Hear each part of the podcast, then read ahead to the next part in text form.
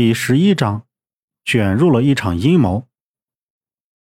这场抢劫直接戳了少女的傲气，她可怜的眼神望着身前的杨木二人，请求他们让他们帮忙把画抢回来。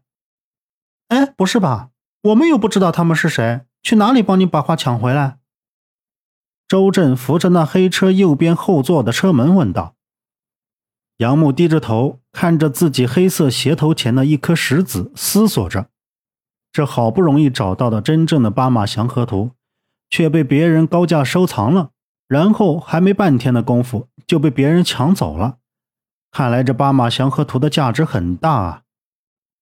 杨木慢慢抬起头，刚要说话，再说，你为什么让我们来帮忙？你这么有钱，雇几个能手，那不是分分钟搞定的呀？周震看的事多。这么多年跟在他老爷子身边，也没少学东西。谨慎是必然的，划不来的买卖他才不干呢。我知道你们不会这么心甘情愿的帮我，但是那幅画确实对我很重要。这样吧，如果你们真的能帮我把画抢回来，你们有什么要求，我都答应你们。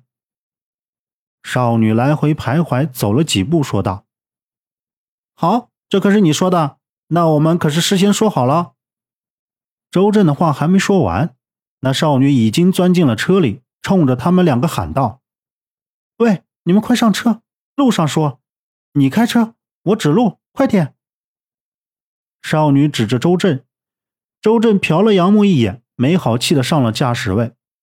杨木回瞪了周震一眼：“谁叫你多管闲事？”然后上了车。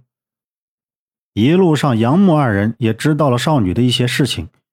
原来少女名叫孟莎，现在在一家国企工作。今天来参加这个古董拍卖会，是替她表姐来的。如今她把画弄丢了，没脸面，也没办法回去见她表姐。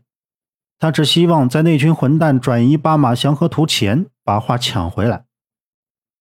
杨木依靠在后座上，闭目养神。自从上了孟莎的这辆黑车。他就感觉浑身不舒服，总觉得有双眼睛在盯着他，盯着他的那种感觉让他自己也不敢动一下。他微眯着眼睛看着坐在旁边的梦莎，梦莎是一直目光凝视前方，一个路口一个路口的告诉周震，周震是不停的应着，哎，知道了。哎，你就不能告诉我那具体的位置叫什么吗？周震被孟莎指引到北京最北面的一个小村庄外，离村口不远的地方有一家废弃的啤酒厂。孟莎让周震不要离厂房那么近，就把车停在了村口。三个人下了车，慢慢靠近啤酒厂。就在那个敞开的大门口，杨木他们看到了那几个抢话的人，他们被出来的人接应着走了进去。周震对杨木使了个眼色。两个人贴着墙壁向前走着，孟莎跟在他们两个身后。哎，站住，孟莎，里面太危险了，我们又顾不上你，你就不要进去了，在外面等着我们。周震拦住了身后的孟莎，但孟莎看着前面，还是想跟着他们。孟莎，周震说的对，你跟过来太危险了，去车上等我们吧。你放心，我们会把花安全带回来的。杨木点着头，同意周震的话。孟莎见他们这样坚定，自己就嘱咐他们一定要小心，一定要注意安全。杨木、周震二人潜入了啤酒厂的里面，看到抢画的四个人拿着画卷站在厂房中间，他们对面走过来五六个彪悍的大汉，大汉停留在四个人身前，从大汉身后走上前一个身着西装的成熟男人。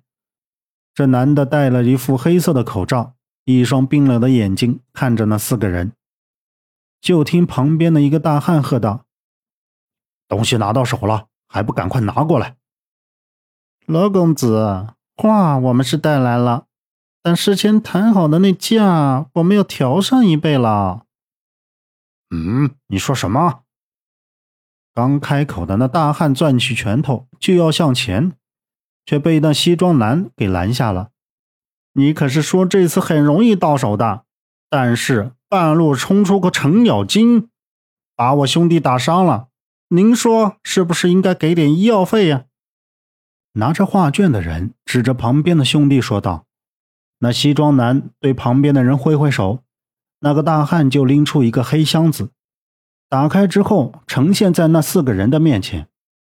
周正对着旁边看傻眼的杨木，指着那装满现金的箱子，那么厚的箱子，怎么也有五十万了，估计还不止。”杨木摇着头，看样子周正是打定这箱子的主意了。周正摆着手说：“让杨木去抢话，他自己去拿那箱钱。”本集播讲完毕，感谢您的收听。